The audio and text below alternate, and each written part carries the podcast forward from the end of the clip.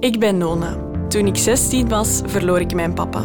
En dat was heftig. Daar sta je dan, bij de crematie van je pa.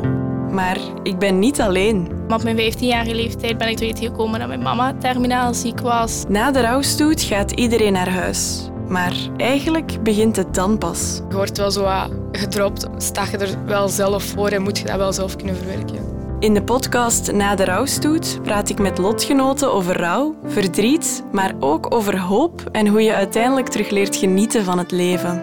En dan, ja, dan denk je wel van, hey, weet ik wel, en zou wel trots zijn geweest. Luister hier naar de podcast Na de Rouwstoet.